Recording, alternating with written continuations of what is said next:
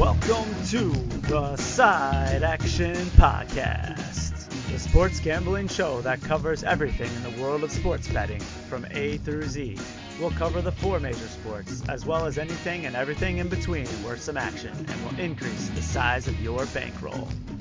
And here we go. All right. Welcome to the Side Action, episode seven of season five. My name is Jim Weglars, a k a. Wegs. You can follow me at Wegspool on Twitter and on Instagram. And I'm Steve Roberts, a k a. Action. You can follow me on Twitter at thirty-one S Roberts. Follow the podcast at Side Action Pod on Twitter and Side Action Podcast on Instagram. So, Action, I see you're sporting the Circa the Circa Sports hat. Looks good. Actually, it's a sharp hat. I mean, we don't have the Circa Million hat this year, but at least you bought that. You bought that when we were in March Madness, right? Yeah, it was a March purchase, and uh, I found it deep in the closet this morning as I was getting out some of my winter gear, so I thought I would rock it today. Yeah, I like it. I like it. Thank you. So how's how's your week been? We were a little bit delayed. I guess you had to do some things. Big research, though. I know you're ready now. Yeah, yeah. I got some research in. My week has been all off schedule because, as you know, on Sunday morning I went to New Orleans for a wastewater conference for work, mm-hmm. and uh, was there in the French Quarter Sunday through Wednesday. And usually those are my couple prep days, and I got in very little prep with client dinners and appreciation events and a few trips to the dice table at Harrah's and whatnot. So got home Wednesday and then had to catch up on real work.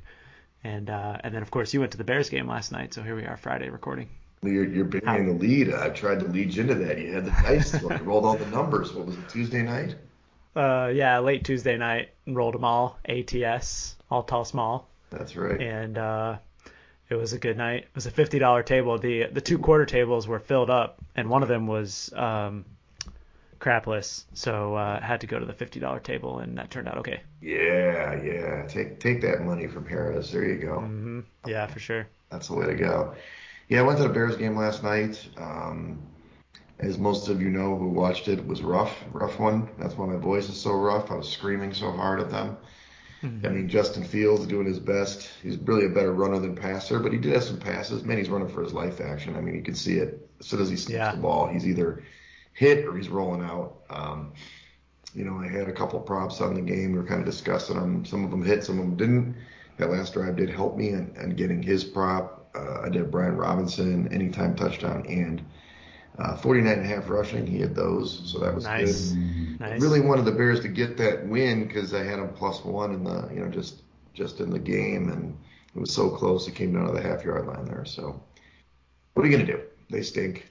Washington, by the way, twelve to seven. Another bad Thursday night, but Washington is garbage, and they are terrible. So. Yeah, the uh, under was a no doubter last yeah, night. No doubt. It's aided, almost aided a little bit by the weather, but I think it was the offenses too.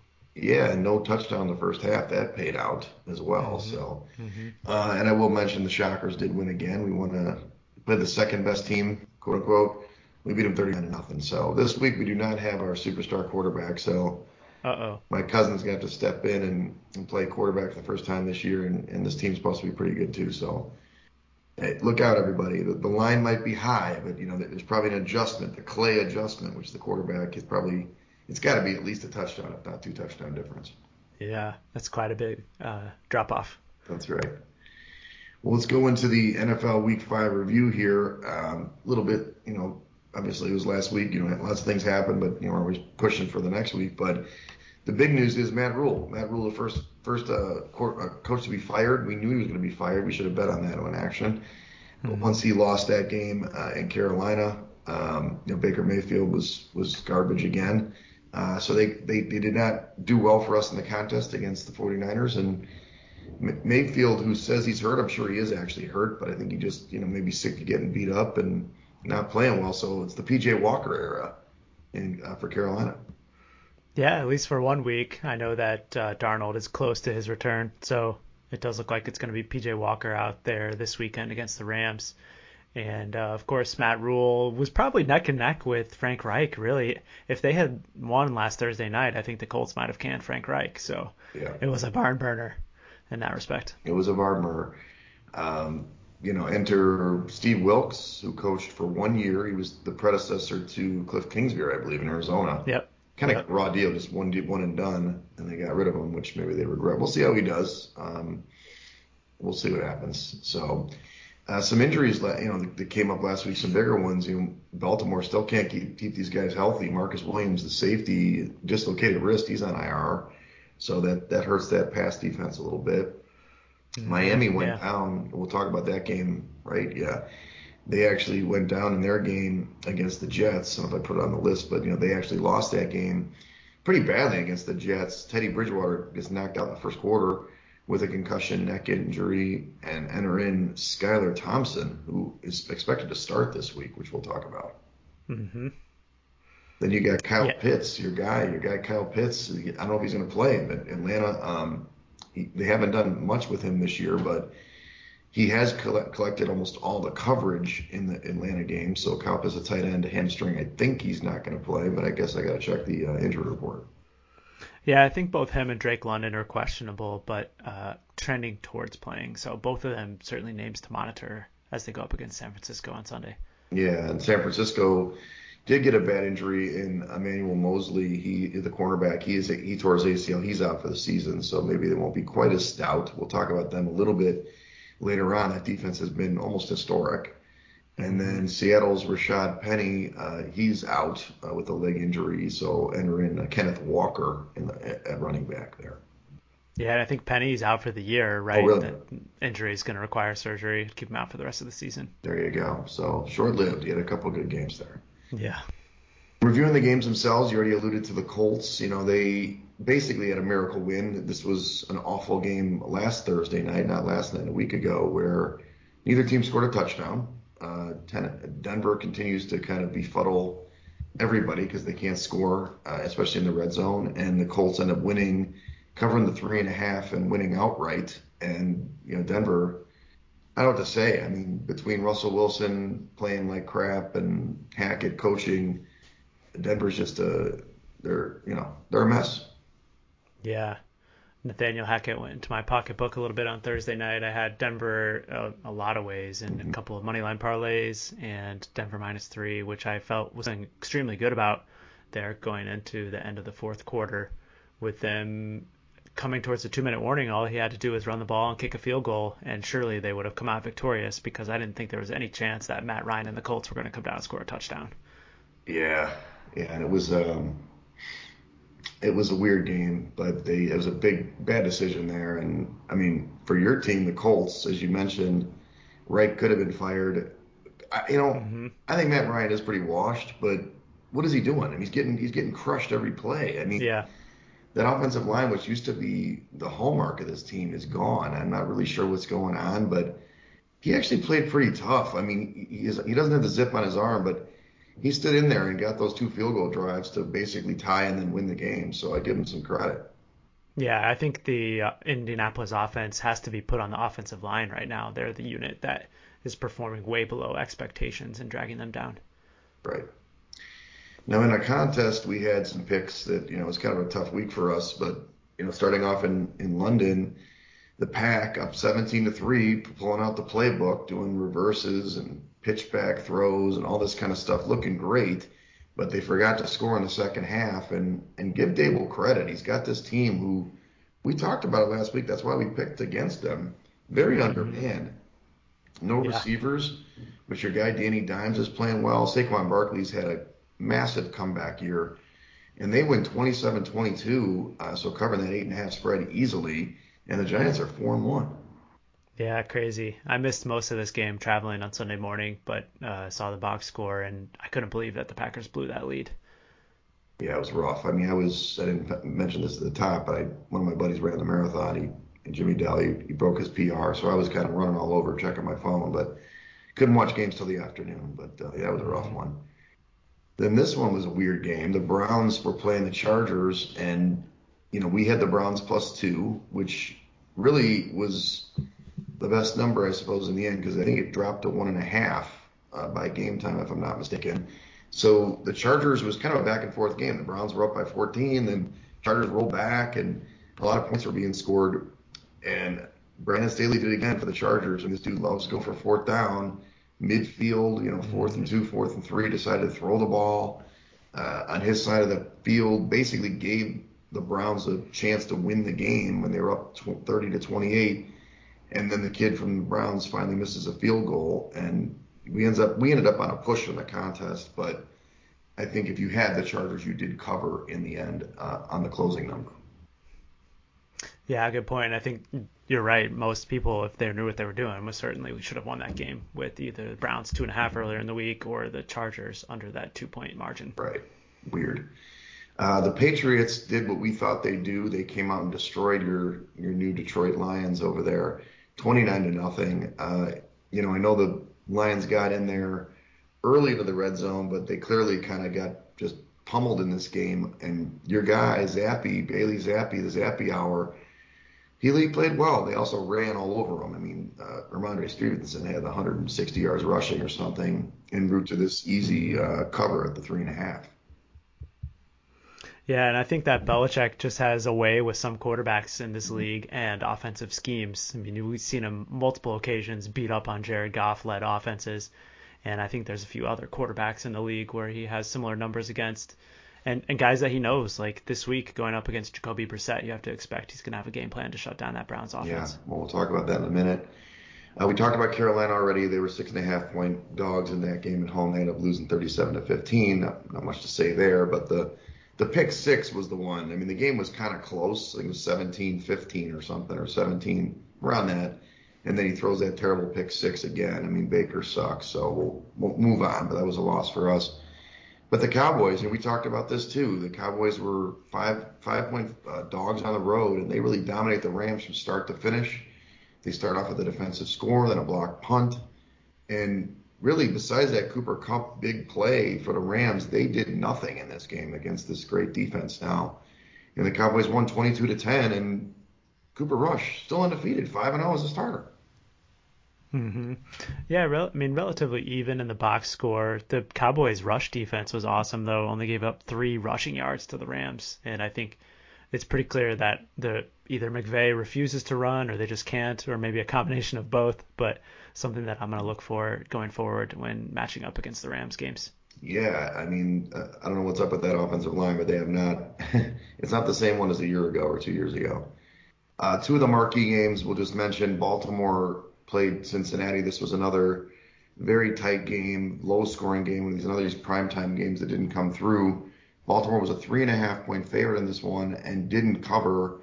They did get the win, though, and it was kind of some unique plays by Cincinnati in the red zone when they are running some weird stuff instead of just running Mixon or anything. So they end up losing the game, meaning the Bengals, but they do get the money in this one. Uh, you know, so interesting game.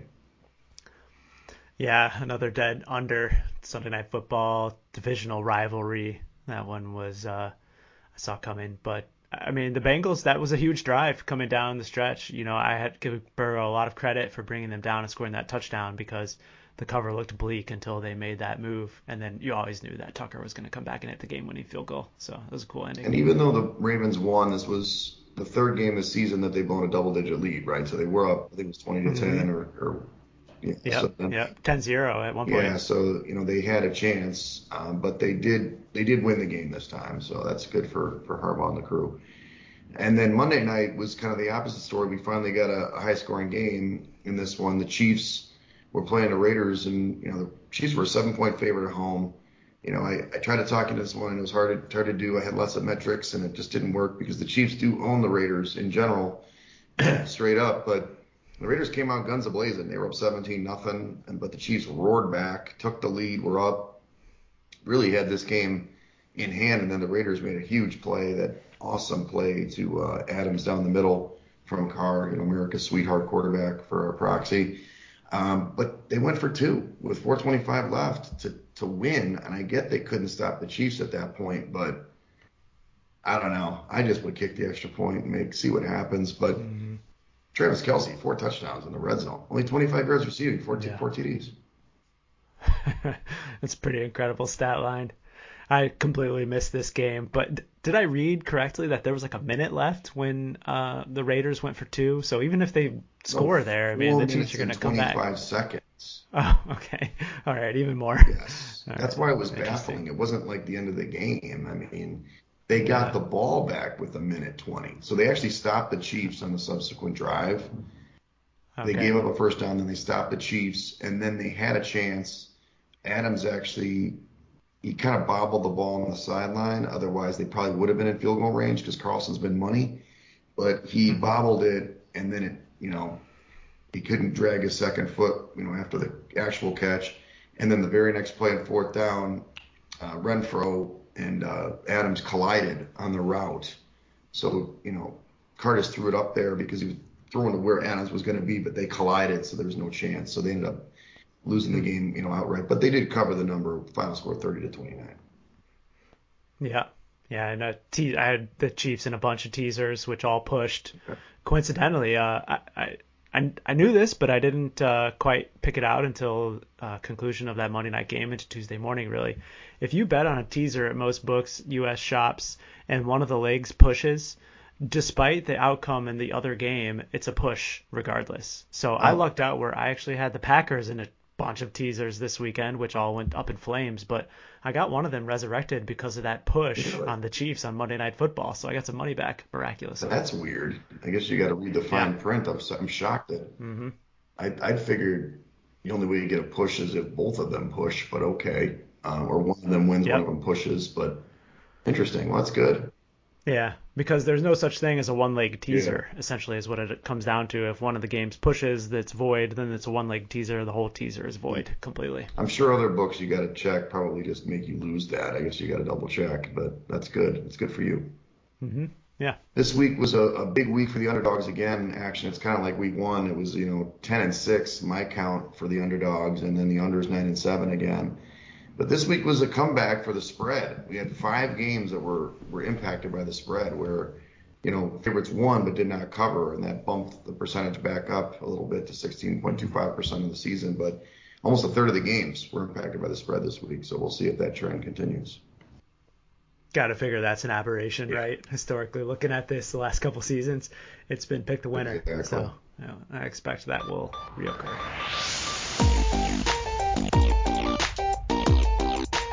All right, in week six, you've got four teams on bye. You know, your local Lions, the Titans, Texans, and the Raiders. You know, nothing superstar there, but, you know, it's bye, it's bye weeks now. We got to keep that in mind for our picks. There'll be less games, only fourteen to pick from this week. Um, you've already taken off the Bears game, so it's only thirteen for us. Um, mm-hmm. Let's start with the, the 49ers in Atlanta. Uh, 49ers stayed out there on the East Coast. I think they stayed in West Virginia, which is some... I don't know where they stayed at Biltmore or something. They stayed at some place in West Virginia so they don't fly back and forth across the country. Uh, they opened as a four and a half point favorite. Uh, it's the total of forty-one to open. Now it's forty-four and a half for the total, up to five, uh, five and a half in the contest. I saw five today, more or less, in the market. You know, I think this is going to be my survivor pick. It's a little risky because it's a tough week, mm. but I've already burned, you know, the Rams and the, the Packers. So... Um, Atlanta is the only team this year that's been unbeaten against the spread. Isn't that correct?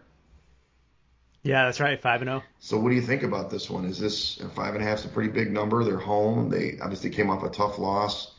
They, they actually covered in the game against uh, the Bucks, but and they had a chance that we didn't even talk about the, the bad, uh, rough in the passer penalty, but mm-hmm. do you think the Falcons have some fight to take out this team?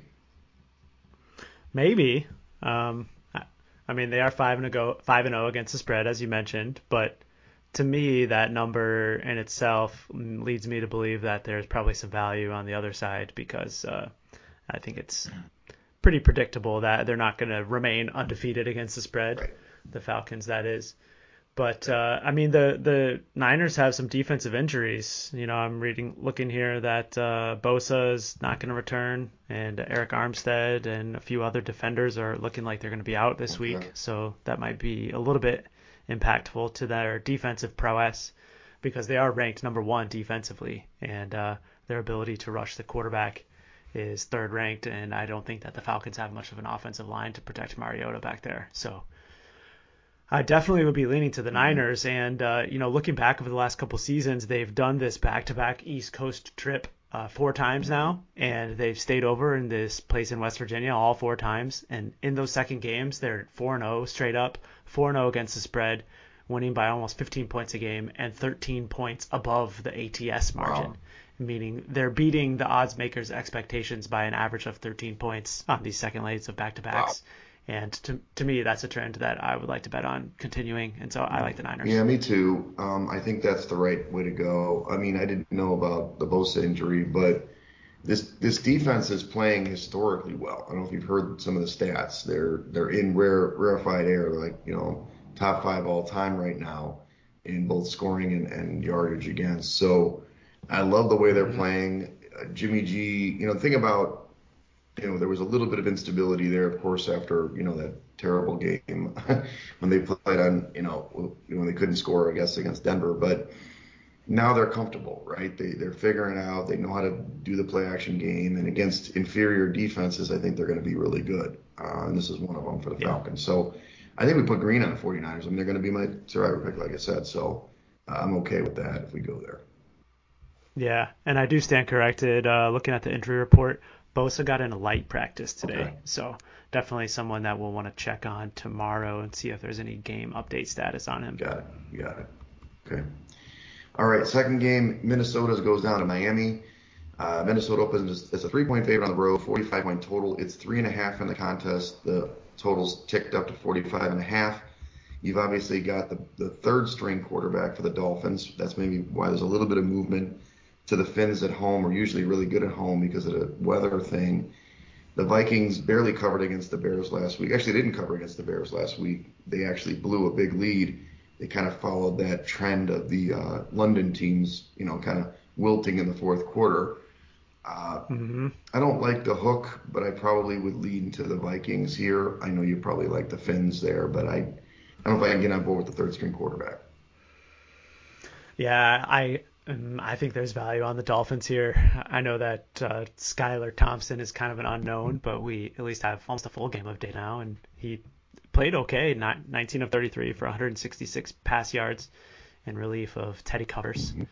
Teddy concussed now, and um, I, you know, it's defensively where I think that Miami is going to be able to put. I mean, their their pass defense is last. Okay, there's no getting around that, but. Uh, The the Vikings haven't really been passing the ball outside of week one versus the Packers. They've been reliant on that run yeah. game behind Dalvin Cook and Madison. And so the Dolphins' run defense is actually really good, fourth ranked. So I think that they'll be able to hold their own on that side of the ball. And then on the other side, the Vikings' defense is near the bottom, twenty-eighth ranked and twenty-sixth against the pass. So if Hill plays, I know that Hill has an injury that he's nursing as well.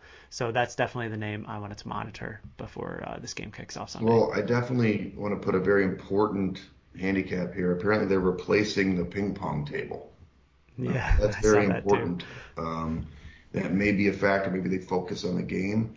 Uh, well, here's what, here's what I'll tell you. I've got the Vikings as a two-point favorite on the road. Uh, All right.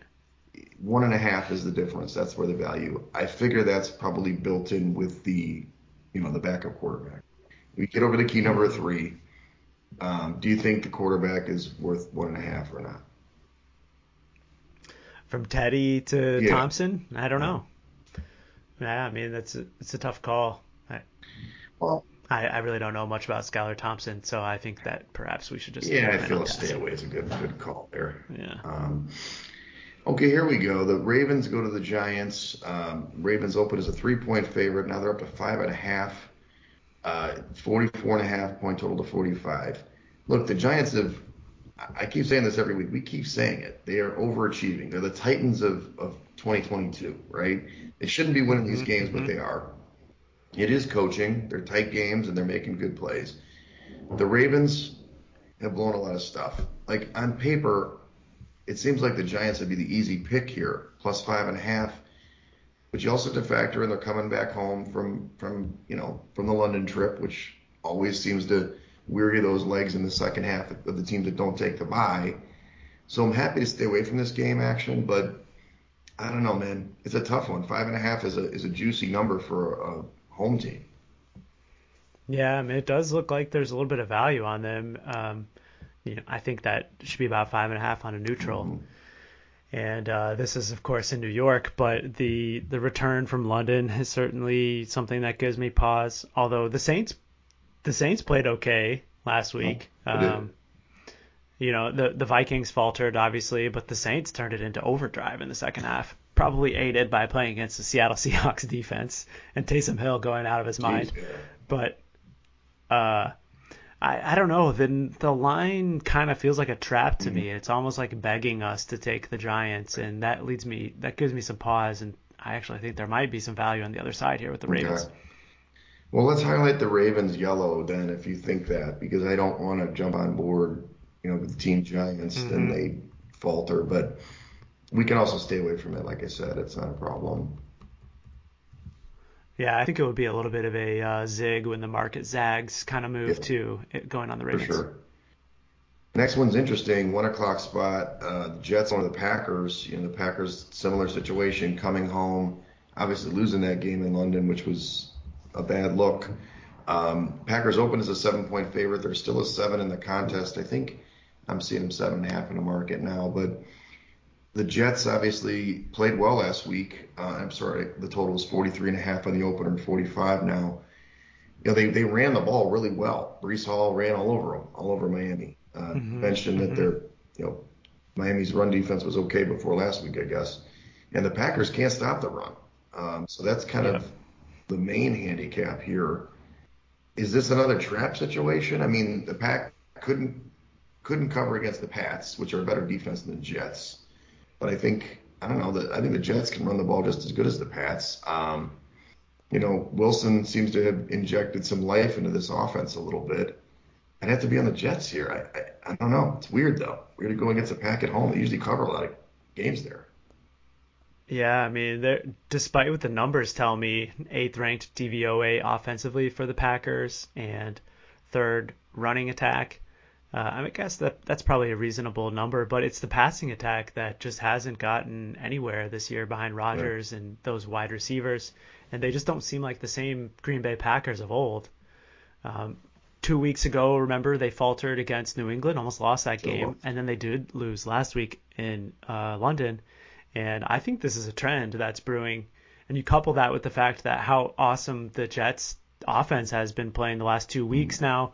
Remember, the only two weeks of data that we have was Zach Wilson playing quarterback.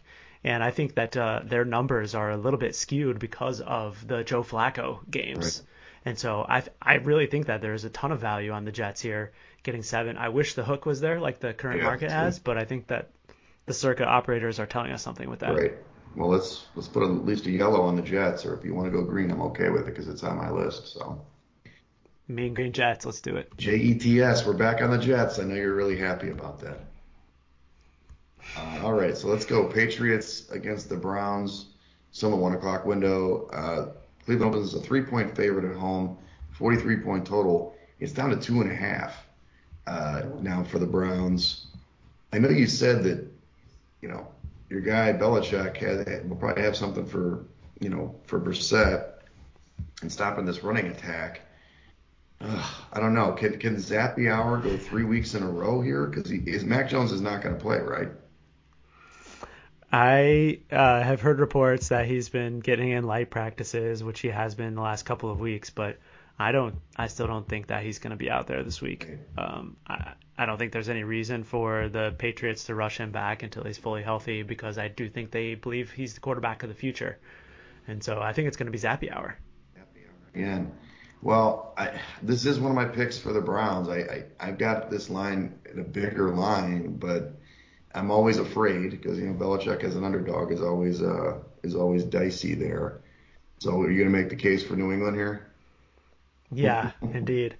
It's – my whole handicap is based on the Browns' terrible run defense, thirty-second ranked against the run and thirty-second ranked defensive line stats versus number three ranked uh, New England Patriots uh, on their offensive line. And I think that uh, Belichick is going to have a game plan that includes a lot of Rhamondre Stevenson again. And on the other side, I think that he knows Jacoby Brissett very well from having him on his team in New England for so many years. And I think that uh, him and Son will have something lined up for the Browns offensively. And so I like the Patriots here getting yeah. two and a half.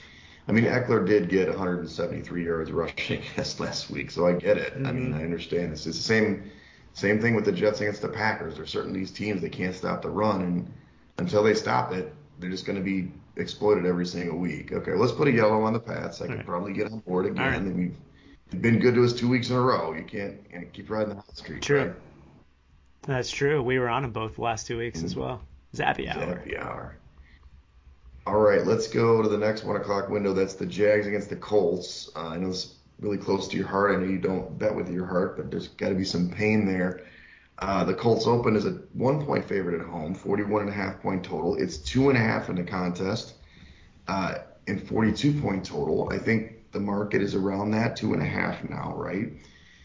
Mm-hmm. Uh, this is tough action. All the all the numbers tell me the Jags, you know. In terms of taking them, I wrote in the article for the Wegspool this week, you have to take the Colts. It's a Colts last stand. I know they said that last week too, and they won. You didn't follow me. but okay. but I mean, God, like, are they really going to lose? I mean, the Jags' defensive line is pretty good, so maybe that's the whole thing. I'm assuming Taylor's not playing again.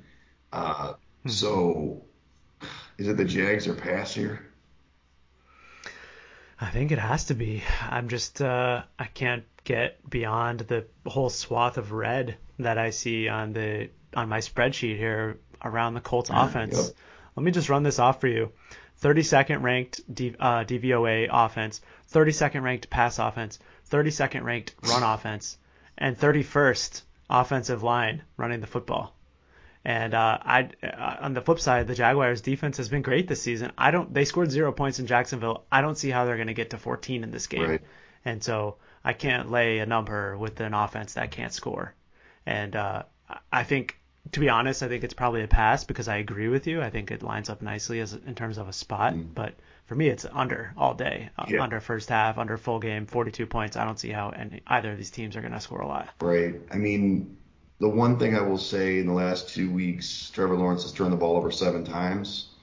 So mm-hmm. that's that's what's going to keep Colts in the game. And um, but I'm telling you, not much, not just on the, the red that you see. I'm looking at the Jags should be favored in this game. I don't understand why they're not favored yeah. in this game. So I'm happy to stay away because it just feels like, you know, the Admiral Akbar, it's a trap. I mean, it just feels like a trap game. Like everybody's gonna should take the Jags. Every, numerically, it's just if you look at the names on the jersey from last year or two years ago, you take the Colts, but it's not the way it should be. So let's do it. Yeah, and there there is some strength of schedule in those metrics, without a doubt. Jack Jacksonville's twenty-ninth ranked schedule, and the Colts have played an eleventh toughest schedule. So I mean, I think that those two numbers are gonna find their level a little bit, but. Um, I'm happy to sit back and watch. And we didn't mention, you know, I put it on there, but I'm going to mention it now. The Texans beat the Jags for the ninth straight time last week again. Mm-hmm. Yeah, you called it. I know, it's, it's just a weird matchup thing. All right, let's go to the next one. Cincinnati at the Saints. Uh, this game opened as a pick, which is interesting. Um, I'm not sure if that was influenced by who was playing quarterback. I'm not sure, but Cincinnati is now a one-and-a-half point favorite in the contest on the road. Uh, the total was forty-four and a half. Now it's forty-three and a half. Uh, let's see. I think the market's even more to Cincinnati now, isn't it? It's two and a half. Uh, Bengals, two and a half, minus one twenty, two and a half. There's a three at DraftKings, so definitely looks to be trending in that direction. Yeah, so let's talk about that and why. So... It was Andy Dalton last week. Uh, it's been Andy Dalton for two weeks, right? So Winston's not returning. Um, I don't know if Kamara's playing. Obviously, Taysom Hill was the one, as you mentioned, they exploded, but it was mainly because Taysom Hill had, what, one hundred plus yards rushing, uh, you know, yeah. doing his thing, which he's not going to do again. So, you know, my numbers do have – originally when the line was where it was, I, I said, okay, this is right, right on, one and a half, right? Now it's at two, two and a half. So there's like the market's telling you that the one and a half's a deal, right? But I don't know why it's moving so far, I guess. Do you have any idea? I think it's all hinging on the injury reports for the New Orleans Saints. Uh, Chris Olave got concussed in the corner of the end zone, right. which they called a touchdown. Curiously, I, I don't. I was throwing dice at the time, so I didn't really follow it, but I, I looked up and they called it a touchdown. Yeah.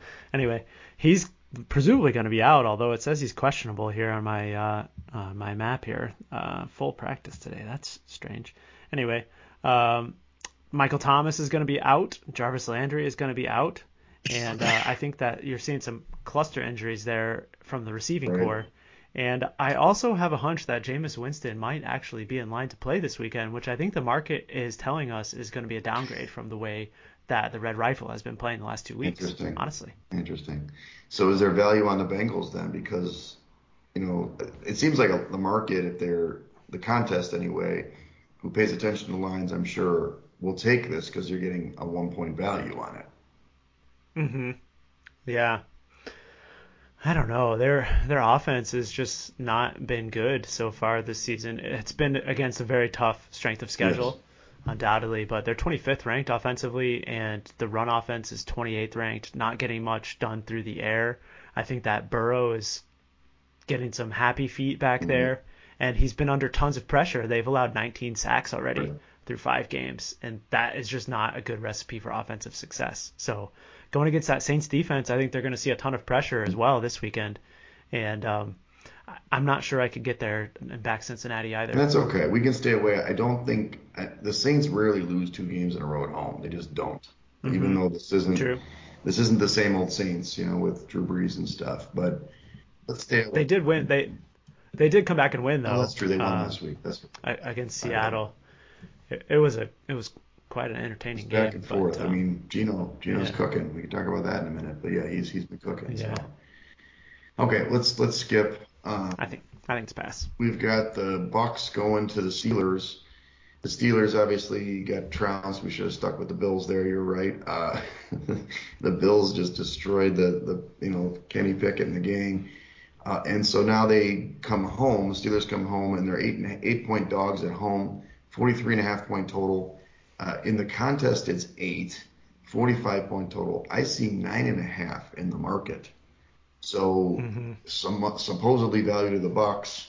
Um, originally, when I had the deal, I, I had it at eight. So I, I kind of nailed that initial spread. But the, they're really betting against the Steelers. This is a classic um, Tomlin spot, right? At home, getting yeah. points. It is. I think, actually, you know, and I'm sorry to pump up Kenny Pickett every time because he was on the fantasy team. I actually played him last week, but I dropped him this week to, I have to win a game here. But he didn't play that bad. He had three hundred fifty yards. They just couldn't get in the damn end zone. You know, that Bills scoring defense is so good. Uh, they, they couldn't run the ball. You know, that was big. Uh, so you don't expect them to run the ball against the Bucs either, but Pickett's going to chuck it. He's going to chuck it. He's a chucker. Mm-hmm. So I like the way Pickens is playing for him, the rookie, and I don't know, get, getting inside that number seems realistic. Yeah, maybe. I mean, you got to figure it's going to be a low-scoring game. I mean, what's the total now in the market? Um, forty-six. Yeah, forty-six. Um, but, you know, the the Bucs offensively are getting healthier. Yeah. Yeah, they came out pretty hot against Atlanta, although they didn't score in the second half, which was surprising. Um, but it's tough for me to back the Steelers without their playmakers on defense in the yeah. lineup. Fitzpatrick is out designation. I don't think that uh, Watt is going to be back out there. And without those two guys, it's hard for me to put money behind them. We can pass. We can pass. I mean, that's clearly, you know, if you want to get another survivor pick, you know, Bucks are a good choice. You know, like I had them last week as you did. All these. Same. Yeah. But uh, I hate back. The road it looks teams, like, but, you know. Yeah, it looks like uh, Freiermuth is going to be out, and Deontay Johnson's on the injury report too. So without weapons for Pickett, it's just tough. I don't, uh, I don't expect they're going to be able to run the ball effectively either against the Bucs. And you know, perhaps Pickett could have some success through the air, but are you are you willing to bank on that either? Not really. Are you thinking they just kind of keep it within the number and low-scoring exactly. game, lose by seven. Yeah, it's going to be like week one or week, you know, when they, when they, I mean, last week, you know what the Bills do. They throttle you. It was so funny. We yeah. talked about this, and then we backed off, and I remember sure why we did that exactly. Maybe some injuries for the, the yeah, Bills, secondary. But, God, they just kept putting the foot on the throat. They scored another touchdown late. It was like, I'm like, oh, my God. I mean, they they beat them, beat them soundly, no touchdowns. It was thirty-eight to three. I mean, like, just kept scoring, pouring it on, so. All right, let's go to the next one. So the four o'clock window, you only have three games this week. It's kind of weird. Arizona uh, is going to Seattle in this one. Arizona opened as a three-point favorite on the road, fifty and a half point total. They're two and a half in the contest with the same total. Um, that market, I think it's around three now, if I'm not mistaken, right? Well, it's yeah, two and a two half, and a half with juice. So here's there's some juice in some spots. Here's the thing. Uh, on paper, Seattle's the better team for the index, but here's a couple things I'm going to throw at you, and I'll let you chew on it. Arizona's great on the road. They don't win at yeah. home for some reason. And they played they played the Philly tough last week. They actually probably could have won or at least gone to overtime. But they played great on the road for whatever reason. Maybe they don't have, what is it, War of Warcraft or Call of Call of Duty on the road or something. But maybe, maybe. You know, we know that the Seattle offense has been pretty good, but their defense is trash. So, you know, I can get on board with Arizona on this one if need be. Uh, especially with two and a half instead of the, the three opener. Yeah, I mean, uh, certainly feels like there's going to be a lot of points in this game, right? Mm-hmm. Um, as I'm trying to recall the the battle of hierarchy in the N F C West. Is it Arizona that has Seattle's number? It looks like actually it looks like it's been pretty even in this matchup, yeah. both home and away. They've been splitting a lot the last couple of seasons, right. But I mean, I. Uh, I think that Arizona's going to score a ton of points. I bet their team total over already at twenty-six, and I like the game over too, despite some downtick in the market here in the last day and a half. Looks like there's a fifty, fifty and a half available now, which I think is some value. But uh, I'm just not sure that I can bank on the Cardinals going up there and winning this game by a field goal or more. Right. Geno's been awesome, and the Seahawks have the number one ranked offense and number one ranked pass offense. I don't know how they're getting it done, but they're somehow putting Geno in uh, situations where he can do what he does best, and that's an incredibly accurate quarterback throwing it to D K Metcalf and Tyler Lockett on pinpoint dimes. Yeah. And I think they're going to score a lot of points too. Yeah. So it's tough for he's, me. I've heard a lot of stuff about this. I think it's he's a timing quarterback, and that's a timing system. When they brought in this mm-hmm. O C, and Russell really isn't a timing quarterback, it just wasn't working, right? With Geno, he first of all mm-hmm. follows the offense, and secondly, when he hits that back foot, the ball's coming out. He's not jerking around, trying to run around, trying to make a play. He's throwing the ball where he's supposed to throw it, and he's being accurate with it. So I do think he'll regress as the season goes on. Maybe it's not sure. this game, mm-hmm. uh, but because I don't think Arizona's defense is that great, but I think. Ironically, I think that Kingsbury would, you know, wasn't ready to start the season clearly, but he's actually coaching a little bit better now, and they played good against Philly. They played, you know, they beat, you know, bad Carolina team the week before. I think they're actually on the upswing, but um, we can stay away from the game. It's all good. I can just bet on my own on the on the Cards. Yeah, I mean, we uh, let's think about it some more. I definitely think that you're onto something directionally in terms of the Cardinals' road games, uh, playing better on the road. Mm-hmm. That has been a trend that we've seen the last three seasons yeah. now. And um, coming off a tough loss against Philly, it certainly feels like that Kyler Murray and the offense is going to bounce back this week against the league's worst defense. Yeah, I think this is the last week they will not have Hopkins. So, That's you right. know, they'll, they'll get even better in a week or two uh, when he gets back mm-hmm. to full strength here. Okay, uh, let's talk about this one. Carolina going to the Rams uh, with the change of you know coach, obviously. The game opened as a nine-point favorites for the Rams at home. Uh, now they're up to ten in the contest. I think in the market, isn't it higher than that? Ten and a half, but there you've seen some buyback actually, mostly ten now. Yeah, the total ten minus oh seven juice. Juice to the Panthers. What's that? It's juice to the Panthers too in some spots. Yeah, and that's to me, you know, it. Okay, let's start here. The Rams aren't that great this year. I was a little surprised. I thought no. they'd be pretty pretty good. Maybe not win the Super Bowl, but, you know, they, they had the same – they're running it back besides Von Miller.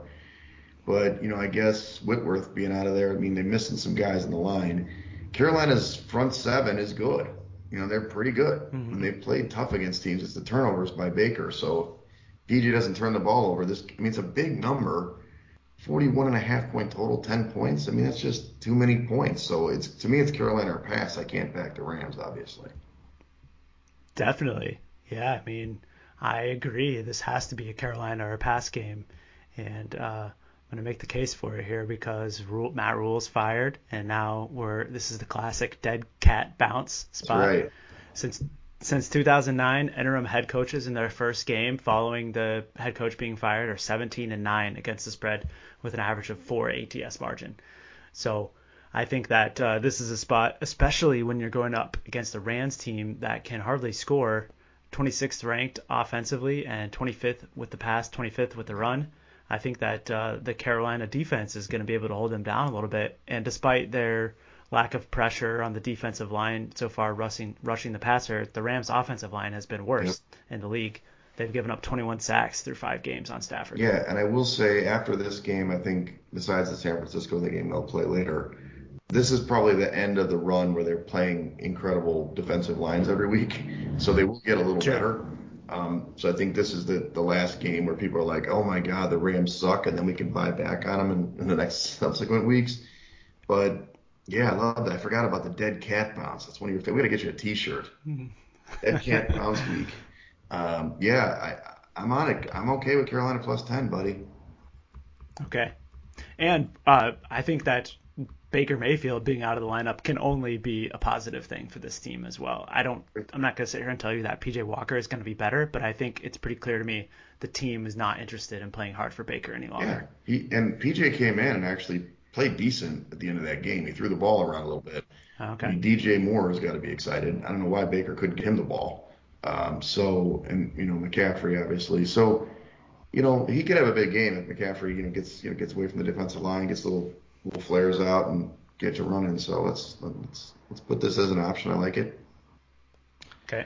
Okay, we got the three big marquee games. The four o'clock game, which shockingly is not flexed because I guess C B S wants to hold it tight, is the Bills against mm-hmm. the Chiefs. You know, rematch of last year's divisional round, which was probably the best football game I've seen maybe in my life. I mean, I remember vaguely remember yeah. a game in the eighties that was pretty good. Um, So the Bills open as a three-point favorite on the road, fifty-three point, fifty-three and a half point total. Now in the contest, it's two and a half, and that's pretty much the market for the Bills as a road favorite, fifty-four point total. Oh man, this is a great game to talk about action. I mean, this is Bill. The Bills are the top-rated team. I'm sure they're your top-rated team in D V O A, not even close. Um, mm-hmm. But given Mahomes points at home, I mean, it's I heard all week. Five and a half or five point swing, five and a half point swing from last year's uh, playoff game.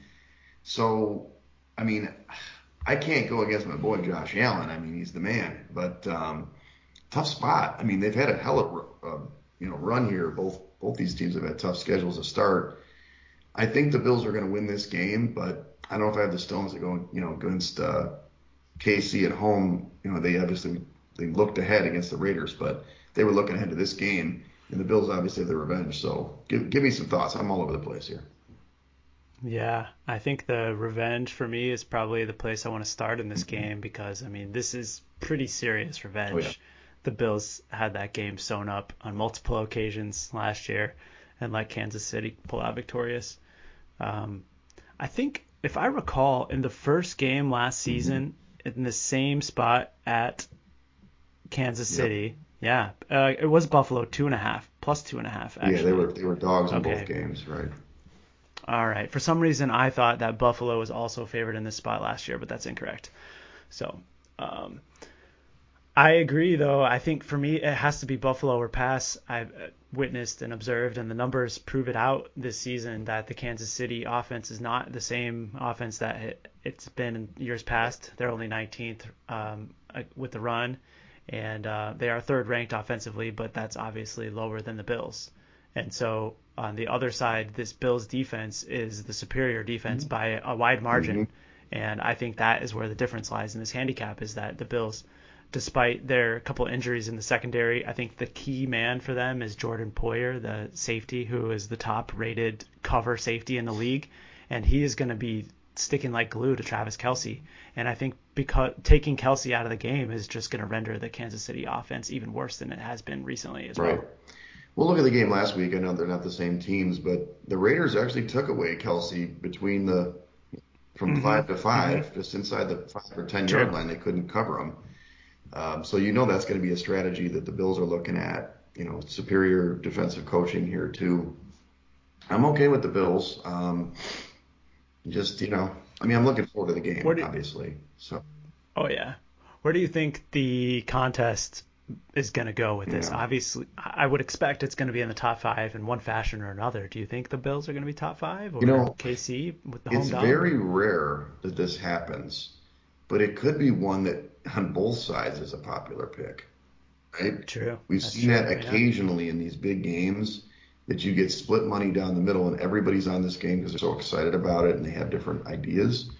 But I think that it's going to be picked pretty heavily on both sides. I think a lot of the sharp guys are probably going to take the Chiefs just because, you know, two and a half at home, mm-hmm. you know, plus two and a half mm-hmm. at home. But the Bills are the better team. They're just a better team. And maybe they get – it's not even a bright lights game. It's just a four o'clock game. But, you know, the only thing I can say is that we talked about it maybe last time that the Bills have only won one game out of their last eight in the last couple of seasons that are close games. Uh, they usually blow people out or they lose. So they yeah. hopefully got over that against Baltimore and get over that bugaboo. But um, I think the Chiefs would probably be more likely picked than the Bills in the contest. Yeah. One more thought. Uh, typically in this case, Kansas City at home, two and a half, seems like an awesome Wong, classic Wong teaser to take them up. But I'm hesitant not only because of the total at fifty-four, but the Bills' ability to just destroy their opponents right. gives me some pause about just blindly putting Kansas City in teasers this week. Right. Agreed. Agreed. And I mean, I don't have to look at it one hundred percent, but the Bills' rush defense is very good too, right? Because the Chiefs have been running the ball pretty good. Yeah, that's true. Yeah. Okay. Let's highlight the Bills. Um, two more games. You got the Cowboys against the Eagles.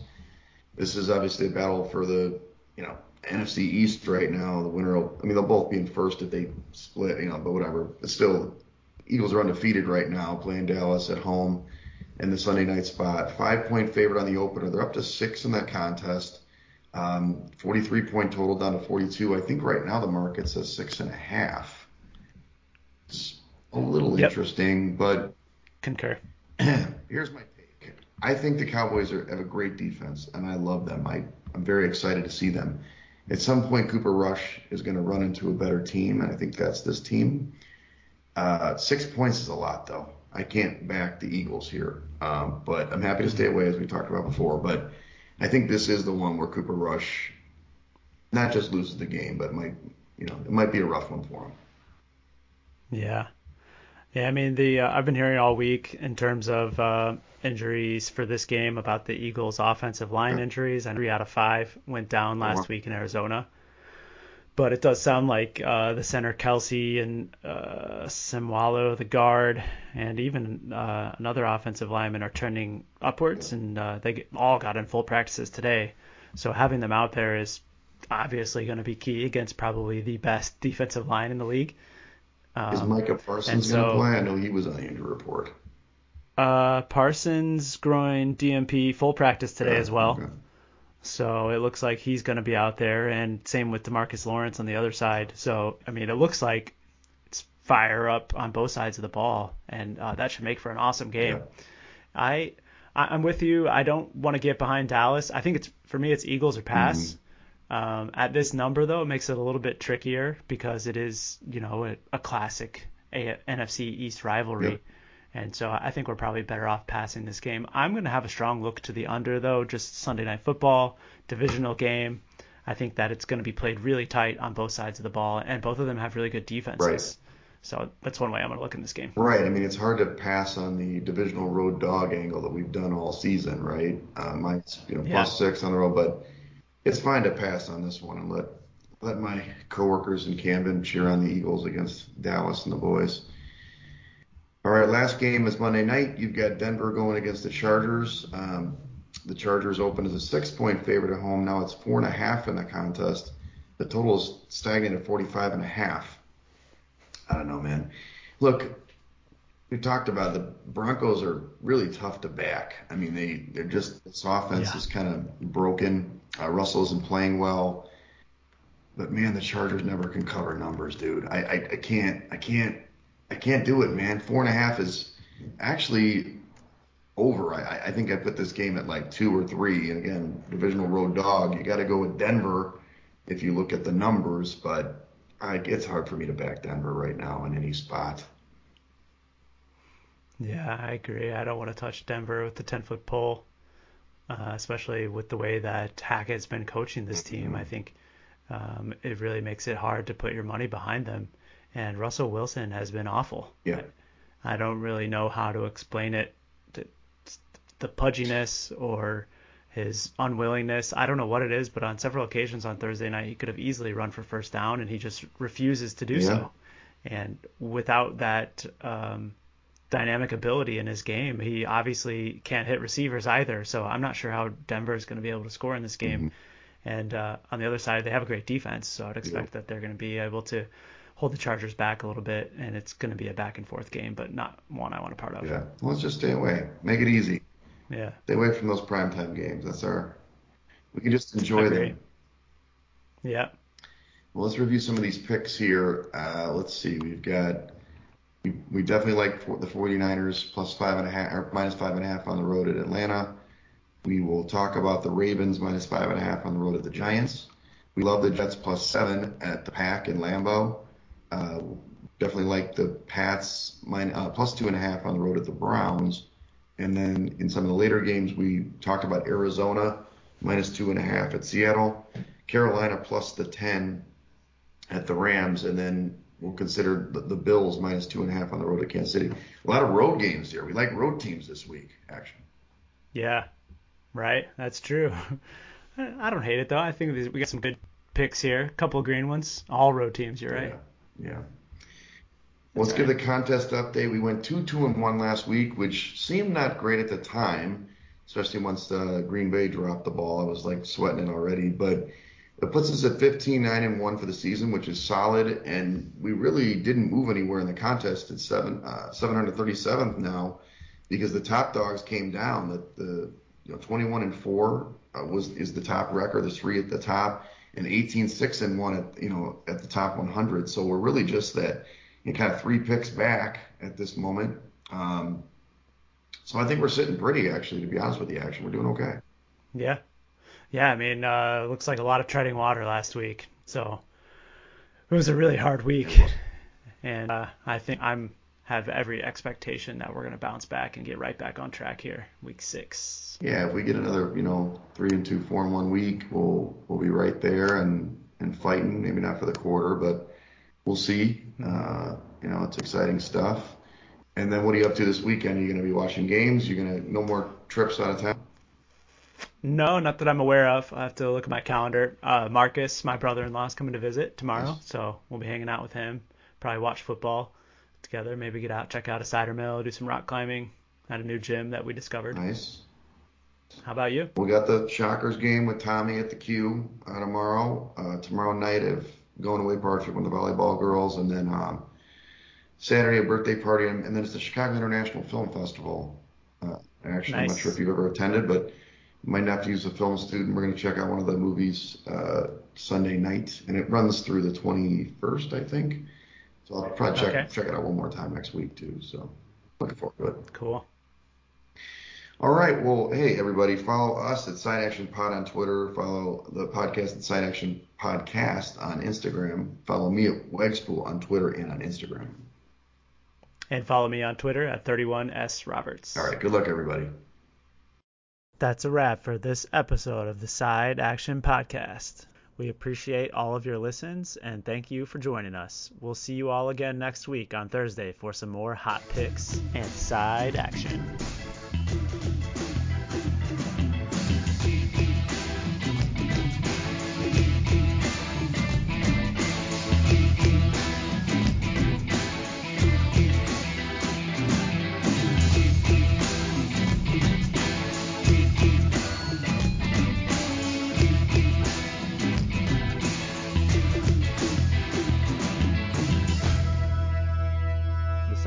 Podcast, its owners and associates take no responsibility for the opinions or statements made by the show hosts or their guests. Statements or show topics are not necessarily the beliefs of this podcast, and opinions between talk show hosts may conflict. Individuals following the advice given on the podcast accept their own risk of losses from wagers made, as the Side Action Podcast, its owners, hosts, associates, or guests will not guarantee any advice given. The opinions and advice given on the Side Action Podcast is for entertainment purposes only. Gambling problem? Call one eight hundred gambler. Intro and outro and transition music credits. Song titles Jerry five and District four by Kevin MacLeod at incompetech dot org. Licensed under Creative Commons Attribution three point oh. creativecommons.org backslash licenses backslash by 3.0.